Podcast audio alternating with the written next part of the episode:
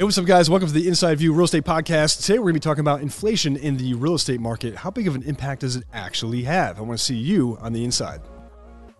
Hey everyone, I'm Josh Zuniga, co-founder of the Inside View Real Estate Podcast, where we give you bite-sized pieces of information and give you an inside look on all the major topics, whether you're investor, buyer, seller, or flipper. Stay tuned.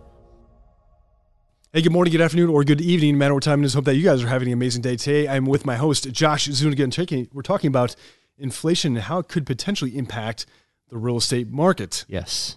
We did have a chance to talk off camera, right? Like we always do. We Yeah. always do. Yeah. Yeah. we kind of, Yeah. you know, game plan ahead of these you know, things. So my thought is that inflation might actually ironically bail us out of a freaking mess. Mm-hmm. And here's what I mean by that. And a lot of people are guys, you- you're watching this and you're like, Carl's full of shit.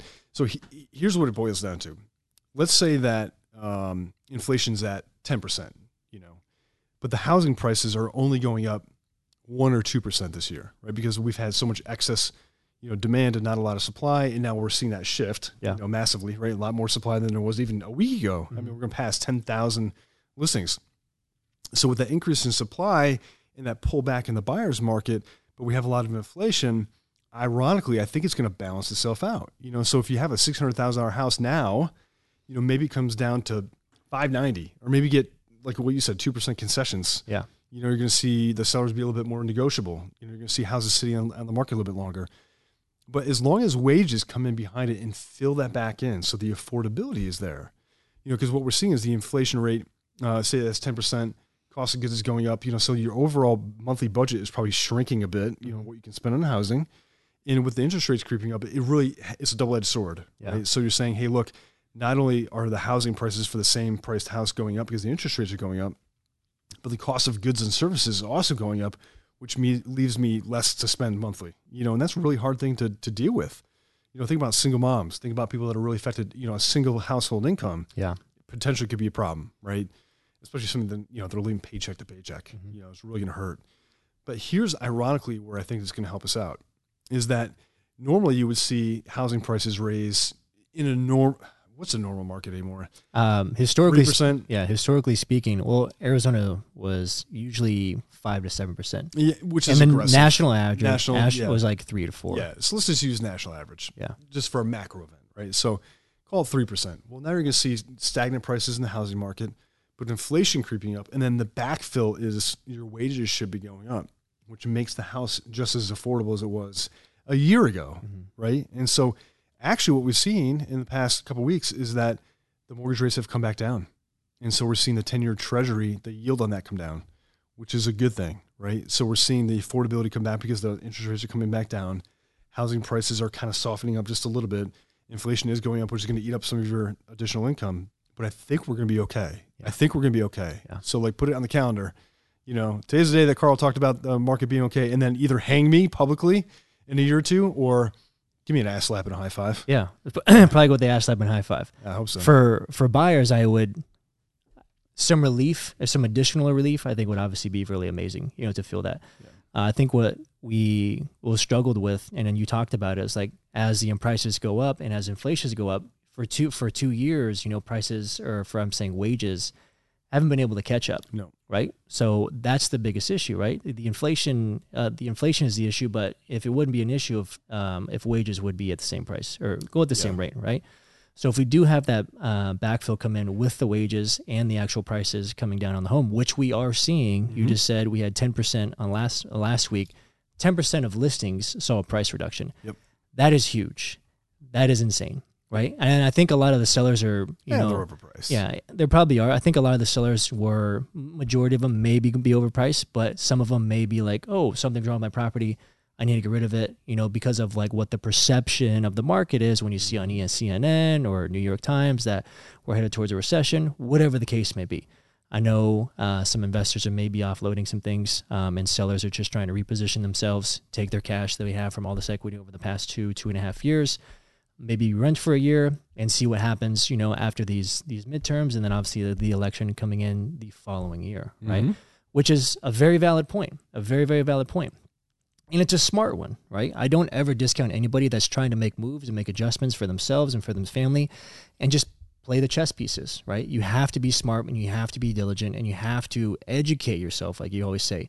educate yourself on what's going to be the smartest move for you. And then if you want to wait and sit, great. And then you want to make your moves and put in your little pawns as they may, then absolutely do it. So Yeah. I do agree with you that we are seeing a difference um, in the market. And I think the inflation may be helping a little bit. And as wages come up, like we were saying on the last episode, they, we are expected to have 700,000 jobs come here in the next, what, five to six years, Yeah. which is pretty significant. Phoenix is kind of an isolated, you know, well, in Tennessee, we're seeing that in Tennessee. We're seeing that Right. in some of the other markets that we're in, right? So, Yeah. Yeah, you got to kind of understand like what the macro is versus the micro. We're in a micro, and we're talking about Phoenix. Correct.